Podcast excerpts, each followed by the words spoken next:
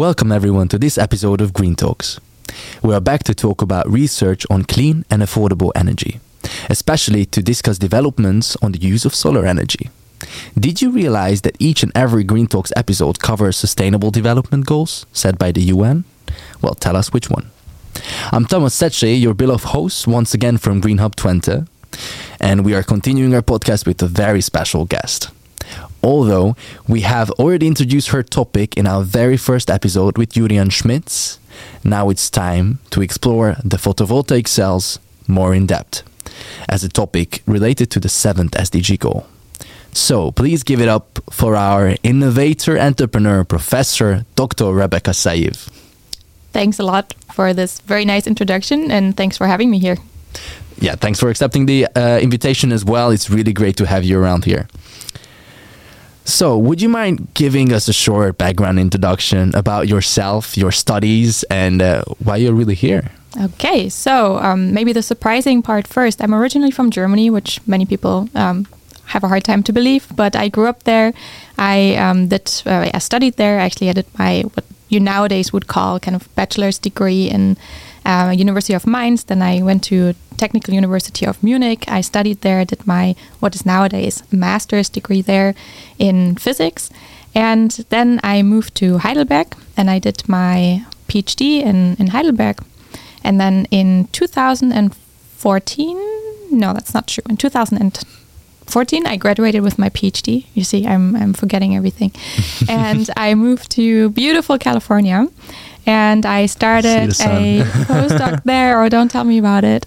Um, I started a postdoc there at the California Institute of Technology, Caltech, with Professor Harry Atwater. And I stayed there for four years, so from 2014 mm-hmm. to 2018. And then at the beginning of 2018, I came here to the University of Twente. And wow. in uh, yeah, in between of like doing all this academic, let's say, career path, I also started, uh, co-founded, I should say, um, with two other um, colleagues. I co-founded a startup, ETC Solar. That was in 2017, just before coming to Twente. Mm-hmm. Damn, many things in the last century. Jesus. so um, yeah, yeah, I still cannot uh, understand why you would give up California with its nice weather for the Netherlands, but uh, you will have to answer that later, I guess. So, um, yeah, what what a journey from Germany to Los Angeles and now to Twente. So yeah, I can I can feel the energy in all of this, and uh, yeah, it's coming over here as well. So, but before we all go photovoltaic, let me ask you, what is your most unsustainable guilty pleasure?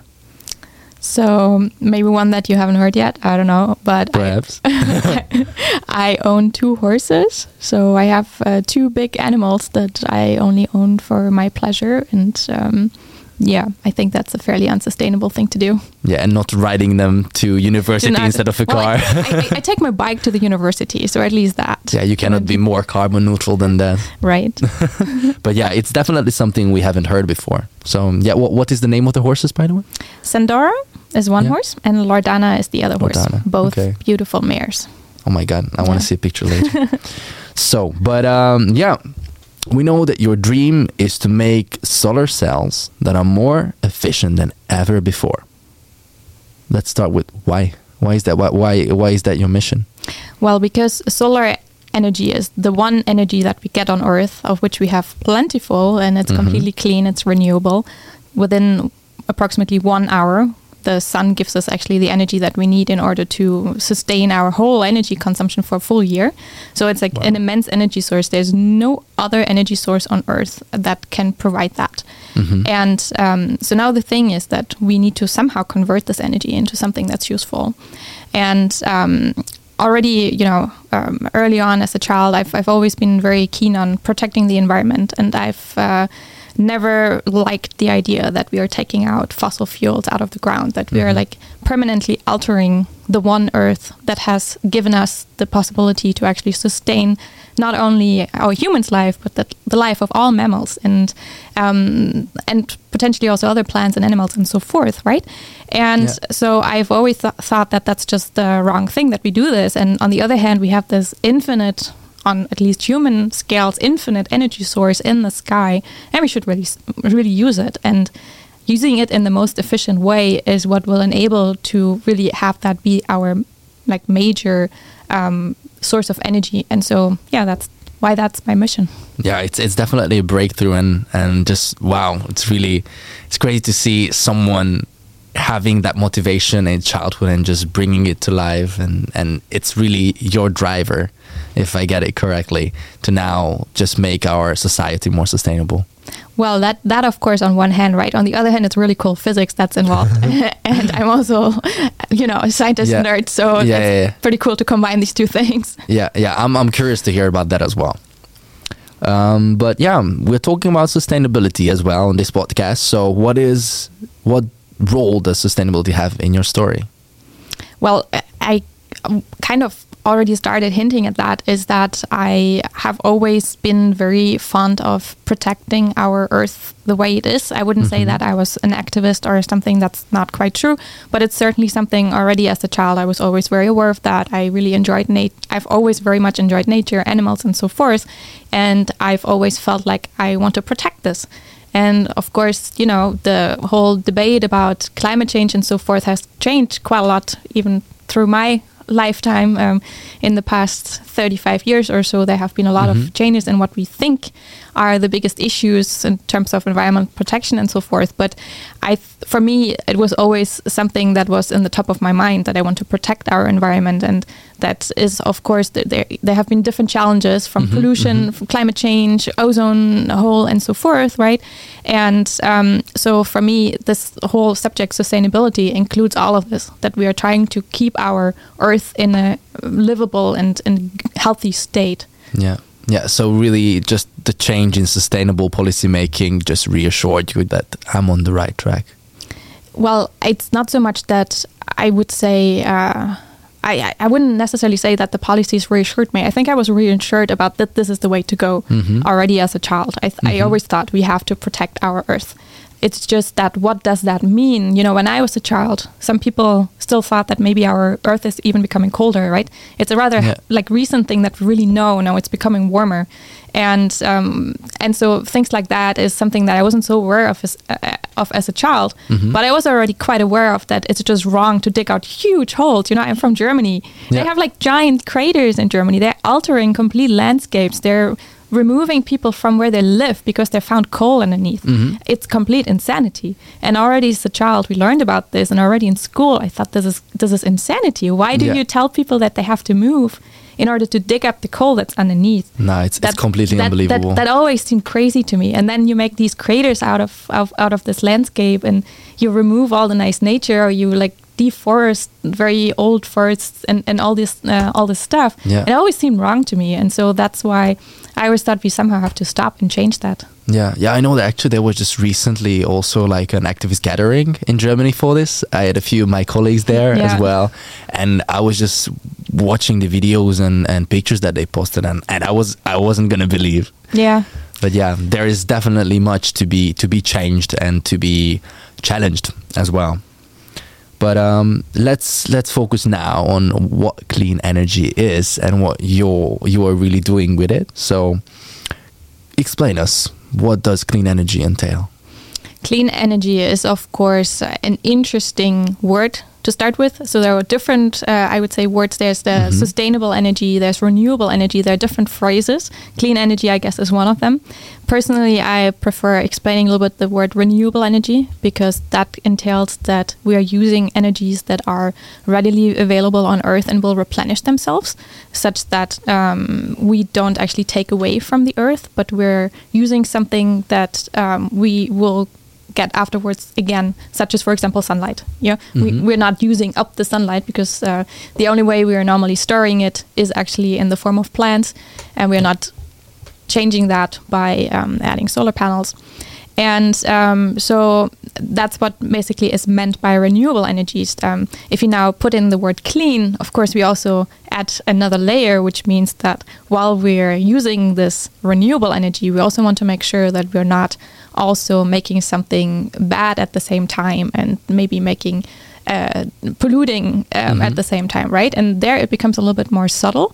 And that is, I think, something um, from what I understood that your own work is also focusing on a little bit is to make sure that we, at the same time as we're using this renewable energy, also have it be a clean energy resource, meaning that during the production process, during the usage process, during the um, after, let's say, waste process, recycling process, mm-hmm. and so forth, that of course all this actually doesn't do harm to our environment. So that's how I would define that yeah. term. Yeah. So have a carbon neutral life cycle, really, or as uh, yeah, industry engineers like to call it a supply chain. I would not production. only focus on the carbon. I think there's mm. more than carbon, and there is also uh, environmental destruction that goes beyond Mm-hmm. I would say. I mean, of course, carbon is important, right? It's, it's incredibly important. It's our biggest issue, yeah. probably that we've had as a um, as a society, as mankind. However, there are other environmental problems as well, such as chemical pollution, for example, in the areas where you would like manufacture mm-hmm. your your product, um, and there are also other, let's say uh, problems that do not only concern then the environment itself, but maybe also the workers that are not being mm. treated in a fair mm-hmm. way. So I, I, think all of this together is probably something that we could then phrase or, or yeah. name clean energy. So it's multidisciplinary issue uh, for sure. Yeah, yes. we really like to use the the word multidisciplinary here at the university as well, and that's that's part of um, yeah our DNA, just as challenge based learning, for example. Um, so yeah, I, okay, I try to, or I, I soon see the challenges that it's really being faced there. Like you mentioned, all the pollutants. So, um, but what are the challenges when creating renewable energy sources? We know what is currently the challenges of maybe turning this over, but uh, what are the challenges that, for example, you see and you are trying to find solutions for? Yeah, so when creating renewable energy sources, of course, we are also not just getting the sunlight, the wind energy whatsoever just out of the air, right? Mm-hmm. We have to make wind turbines, we have to make solar panels, mm-hmm. um, and all of this is also being manufactured with normal manufacturing methods, and therefore also has to undergo similar, yeah, issues as maybe other manufacturing plants. And um, the thing is, and, and that's maybe now where my own research ties in, mm-hmm. is that the more efficient we now make such panels and these processes, the less we actually have to uh, do these um, processes and then the, the less panels, for example, we might need. So my personal research is actually not so much focused on now making sure that a solar power plant in China runs as clean as possible in order to not have any cause any health issues for the employees there. That's not my personal research at all. I'm a physicist. I'm doing material science, optics, physics, mm-hmm. nanotechnology, these things, right? So like really just very very uh, technical and natural sciences. However, what you can do as a natural scientist is to make sure that out of a solar panel that is being manufactured that you and, and my personal interest now is to get as much energy out per solar panel as possible. And other researchers might want to do that in by like for example using different materials, maybe also materials that are um, less expensive, mm-hmm. less um, have, have like let's say better carbon footprint, better environmental footprint in their production. Um, but my focus is really to make sure that we get more energy out by employing, let's say, different types of physics, nanotechnology, optics, and so forth concepts. Yeah, it's uh, it's exciting to hear nanotechnology as being one of the building blocks in uh, in ensuring that um, you create more efficient solar panels. So um, I would be also curious about how does nanotechnology nanotechnology uh, relates to your research and how do you apply it, for example? So we have uh, different examples of where that comes in maybe I'll start with the one that might come up later, also because that's uh, technology is related to what uh, our startup was originally founded on, mm-hmm. which is a technology where we make front contacts for solar cells. So solar cell is an optoelectronic device. Light comes in, uh, electrons go out. Uh, very simplified. And in order to get the electrons, so the charge carriers, out of the solar cell, you need electric contacts. However, electric contacts are normally made out of, for example, silver or some other conductive material. And if you are, are a little bit familiar with these types of materials, you can see that, well, they don't let light pass through. In fact, they're normally reflecting light. And that is a problem for the solar cell. Because if you now want to put the contact on top, it will actually reflect the light away back to the sun and mm-hmm. not, yeah, it, and the solar cell underneath will be shaded. And so now we came up with a way to now change the architecture of these contacts that we have on the solar cell. So normally you can see on most solar cells you can see these like lines, silver silverish lines. Maybe you've seen this on solar panels on your rooftop, maybe or someone else's rooftop, and the these lines reflect light um, back. But if you now change the shape of the lines to have a triangular cross section, what you create is a situation where light is actually reflected off the faces of the triangle and then redirected towards, like downwards towards the solar panel instead of reflected back up to the sun. And by doing so, we can now, yeah, reuse all of that light that would normally be reflected, mm-hmm. and that can give quite a good boost to the efficiency of the solar cell. And but now comes the trick. So this is kind of all still explaining how that works, and it's fairly simple to understand. But now, in order to make these triangular cross-section contacts that have a fairly nice shape and also um, are quite small. There are like um, reasons for why we actually want to make them quite small, uh, which go a little bit beyond now in this uh, podcast setting. But in any case, in order to to make them, we need to employ different nanotechnological te- technological techniques. Um, In fact, there was no such technique really available when I started working on this idea. That was in 2015 or so. And then we invented one technique and Wow. founded a startup on this idea. Okay. And now in my research group, we actually invented another idea um, to kind of realize something similar. And also are working on this. And where does nanotechnology come in now is really in the types of process uh, processing that we use, but also in the types of um, materials that we use. So, for example, we very often employ so-called nanoparticle inks. So we have something like a substance that you can imagine to be a little bit like nail polish, only that yeah, it's a little bit more sophisticated than nail polish because it can actually give you certain electric and uh, and um, optical properties, and you have these very small nanoparticles in there, which are in the size of 20 to 50 nanometers normally for the Yeah. audience who is not super into the nano world, maybe to just give you a comparison, a hair has a diameter of approximately 50 micrometers, also depends on the person and the hair and so forth. 50 micrometers. So now 50 nanometers is 1,000 times smaller. So the particles that we're working Yeah. with there have that type of size. Mhm. And that's Mhm. necessary in order to get the optical properties that we desire. So that's just an ex- as an example. Yeah. Yeah. Wow. Okay. Uh, yeah, I'm, I'm still shocked there that you invented all this because now now in my mind it, it's clear why you or you are sometimes referred as an innovator entrepreneur. but uh, can you can you please also explain it like what from your perspective what is that what is an innovator entrepreneur? Good question. You're asking me all these definitions today here. so I think uh, what is meant by that is, of course, you can, let's say, you can do research in order to discover a new phenomena, Mhm. and you can do research in order to invent something that can then enable something new. And I would say that is then an innovator because it does enable people then afterwards to kind of take that and make new stuff with that. And um, maybe it can a little bit can be, let's say, phrased or made be clear a little bit more concrete by saying, okay, people who have, for example, filed patents and are Mhm. inventors as an official inventors on a patent should probably be named innovators because they invented something that had yeah that didn't exist before Yeah. and so i guess that's probably one way to kind of more define it more um, yeah Yeah, so you, you invent something and then you build a company on it, so you're also an entrepreneur, but you keep innovating and you keep that side hustle beside as well. Right, uh, but I would I would say these are different steps, right? You can Yeah. be an innovator without being an entrepreneur because you can Yeah. invent things without then actually starting your own company. But then That's right. on top of that, you can also be an entrepreneur, but you can be an entrepreneur without being an innovator because you can use someone else's idea and bring it to the market.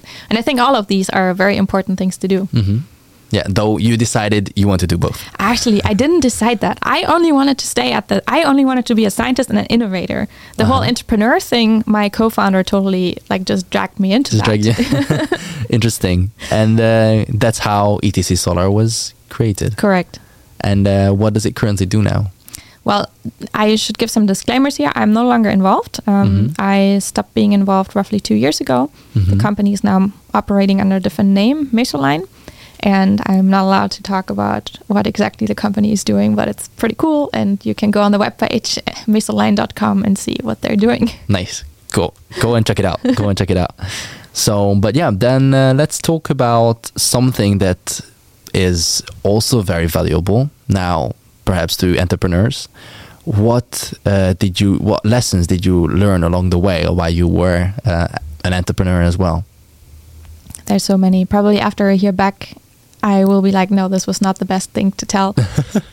I think one lesson to learn that I learned was I, I Mhm. was actually very worried about this whole I, and whole process. I never wanted to be an entrepreneur before. I never thought I would want to have my own startup or anything like that because I just thought, okay, I'm not a business person. I don't know how this works. And I um, think one of the lessons is probably to not be too worried and just try to learn how things work and understand that it's not rocket science. Other people have done it.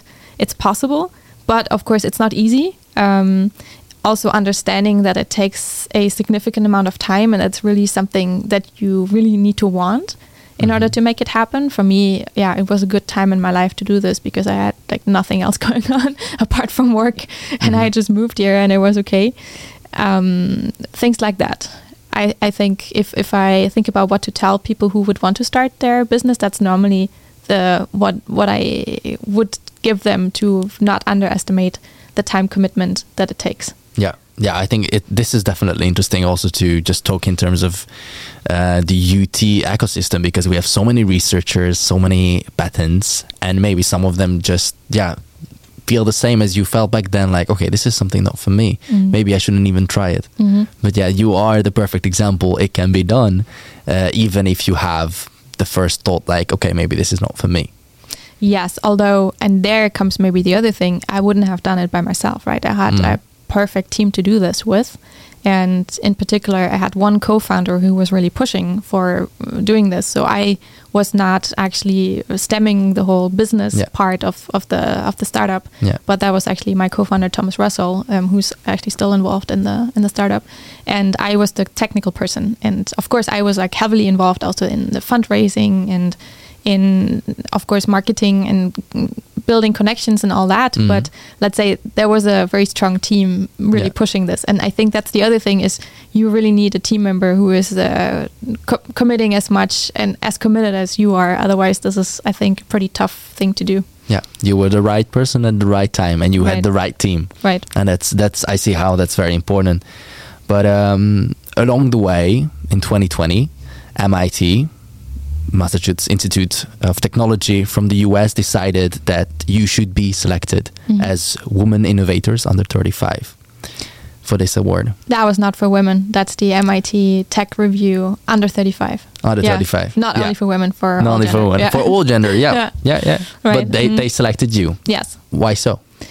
So I see.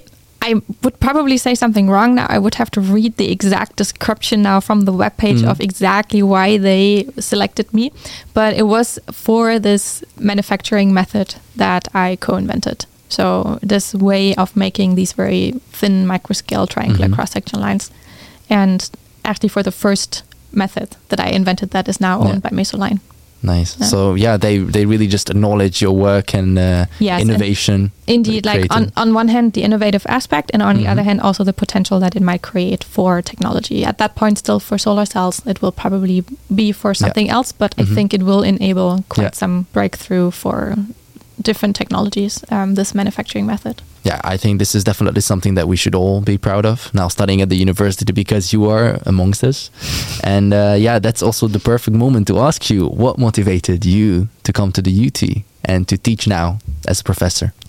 Yeah, so I was looking around for professor positions mm-hmm. at that time and um, sent out, like as all of us do, kind of like 20 applications. And that was not even my main focus because my advisor at that time was like, yeah, you, you should apply next year. You have so many things going on here right now. Just finish all of this up and then apply next year and we'll be fine. But then, yeah, I applied and I got invited and I got an offer. And originally, I was just like, yeah, I, I, looked around in Europe and in the US and I saw this coming by, and it was kind of something that I did in at the side. Yeah, okay, let me just send my standard application to Twente to see what happens. And they invited me, and I came here. And I thought, hey, it's a great way to practice this whole interview situation, which is very challenging for if mm-hmm. you want to become a professor. It's very thorough process and very intense interviewing and selection process. So I thought, yeah, it's a great practice. I'll come here, but I didn't really take it seriously that I would really end up end up here. I thought it's yeah. kind of more like a practice run. And then I came here and I was like, actually, this is pretty cool. There's a like I, I really like the campus here.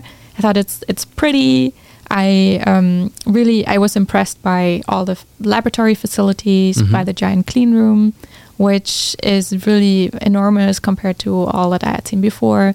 And so, and everyone seemed very nice, and it seemed like a nice community. So that's why I thought, yeah, maybe maybe that's a good next step. And so, yes, so I moved here. Yeah. And except the weather. the weather, the weather, the weather, the weather. I, I like in January. I regret it so hard. yeah, but you're still here, so yeah, the the motivation was great enough, and that's that's really great to hear. But yeah, I think beside that, you also had a passion, which you are right now very much exercising, and that's mentorship and being with students. Tell that, us about that. That's correct. No, I think that is one of the most rewarding aspects of my work, which is also really the reason why I wanted to be a professor and why I really mm-hmm. wanted to be at the university because of course research and technology development and all that you can do that also in a corporate environment. But this whole mentorship and really working with people to also grow and develop and learn in the process is something unique to university at least let's say at our level. Um, of course you could be a teacher yeah. right? But this whole the combination of doing high-end science and technology and at the same time also teaching and mentoring and developing and working together with people who are younger or younger doesn't even have to be younger but people who are let's say earlier in career that um, is an aspect that you only find at university i find that very rewarding mm. and i must also always say that or i always say that i you never know as a researcher whether your invention will be the breakthrough of the future Mm-hmm. But what you can know for sure is that if you go, do a good job with your teaching and mentoring, that you will have an impact in society. So I know if I do a good job helping my mentees to make their next step in life or in their career, then yeah, I think I did something good for society, and I think that's worth a lot. And I think that's the only guaranteed impact that I can have with my with my work. Everything else is quite a lot of luck, also. Yeah, yeah, just like entrepreneurship or innovation. Indeed. But yeah, this way you multiply your luck. Indeed. Yeah, that's that's the other thing. I then, you know, I uh, have like mentees that become teachers or that mm. become entrepreneurs or that become that go to a company that do this like they, they do all the cool yeah. stuff and if they take a little bit from what i think is the right thing to do with them then hey i'm just spreading it all out life achieved right yeah what, what do you think your students will actually say about you Oh my gosh. That is such a difficult question. Yeah. So I hope that I I hope that well take a moment. no, I'm I'm wondering. I think many of them will say that I can be quite tough on them. Mm-hmm. I hope that all of them understand that I'm not doing this to mess with them or to be mean, but that I actually care for them. I, th- I hope that that's what they would say, that I care for their careers yes, that that's what I would hope. Yeah, we'll see. we'll see well, from the feedback. Are, but are yeah. you going to are you going to interview them afterwards? Well, you will know about it for okay, sure. All right. okay, so yeah, it's it's very clear for me why you're not in a corporation right now, and you gave the perfect example. Really, just just working with students is what fulfills you, and uh, and it's great to to hear such a story. So, yeah, this question you might fi- you might find funny because yeah, you cannot really measure this, but how aware are you of your impact? It can be through the technology, through society, through the students. yeah, this whole how aware am I? Because I could now either be uh, completely overestimating or underestimating my impact. I would say I'm somewhat aware aware of a certain impact that I have, which I see either from feedback at conferences, for example, feedback from students, maybe seeing how my startup, which I co-founded, hmm is developing things like that. I think i am aware that i have a certain impact but i'm i don't think i have the character to be like woo. Whoa, can- that's not what you know? keep, keep, keeps up at keeps you up at night or No, wakes up you in the morning. You No, just I mean- like, yeah, no i must it is a little bit like what uh, motivates of course my impact and also uh, having recognition for this is something that is very important. I think it's very important that you get recognized and that you Mhm. feel like you're do- doing the right thing. And um, of course uh, getting feedback about impact and so forth that that is of course important. But i w- would say it's i, I couldn't say oh i'm yeah it, it's a hard question for me to answer let's say it like this yeah, I, I, yeah. I, ho- I hope i gave a little bit of an answer yeah. Because for universities, you can al- always measure the impact or like the sustainable impact they make or the societal impact. I find it also very difficult, to be honest Yeah. with you. Also for a university, there are all these different metrics, Mhm. but what do they actually mean, right? How how important is it? How how often the papers are cited, or is it maybe more important that you have that you you know educate a really strong student base Mhm. who is then going into the workforce and doing really good work, right? Yeah. What and and that is not always, or that's incredibly difficult to quantify. You can of course then again put a number again on the students, but is anyone following up with what they do with their careers? Is anyone following up how they then you know use that knowledge and in their later life, how well they do in their companies, what other impact they create? Nobody does that. So I think that's extremely difficult to quantify the Yeah. impact also of an organization. Yeah, we should probably um, suggest that then. It just it's gonna make people's life more complicated. Definitely. So, one last difficult question, and that's gonna be it, I promise. what do you want to leave as your legacy? That is the difficult, most difficult question. So I've always hoped to leave something as my leg- legacy where I'm in, I wouldn't say either inventing or discovering a piece Mhm. of new technology or physics, which can then make an impact on society. I think that is something that has always been my dream, which I'm hoping to leave as my legacy. So that could either be a new technology that really then makes it into, let's say, the market, but in a way where I really developed it from the beginning, where where it was really my idea, like their Yeah. fundamental either nanotechnology or physics Mhm, concepts mhm. that I I developed. That is from a technological perspective. That's really my uh, what I would want to leave as a legacy. And I'm not sure if you're also asking about more like societal things, or um, You you define yeah, it. I define it. Okay, I define it.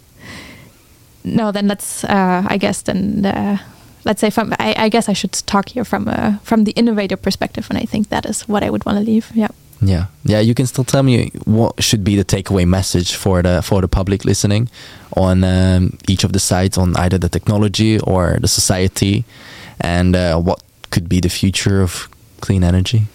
Yes. So, one message I would like people to take away is that when we think about new technologies, that we should think about how they will fit in our future society and not in our current society.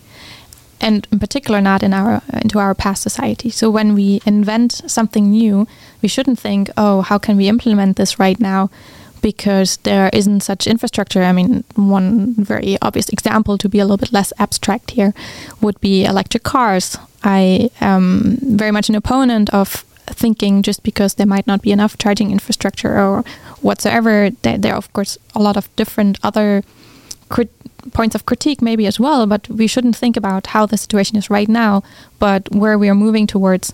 And accordingly, we should innovate for, for these future scenarios Mhm. and not for the status quo. Okay. Yeah. go with that. Go with that. she said it. She said it. Um, all right. Well, that's going to be it for today. Thank you very much for listening to the podcast. And thank you very much, Rebecca, for being here. It was a pleasure talking to you. Thanks so much for inviting me.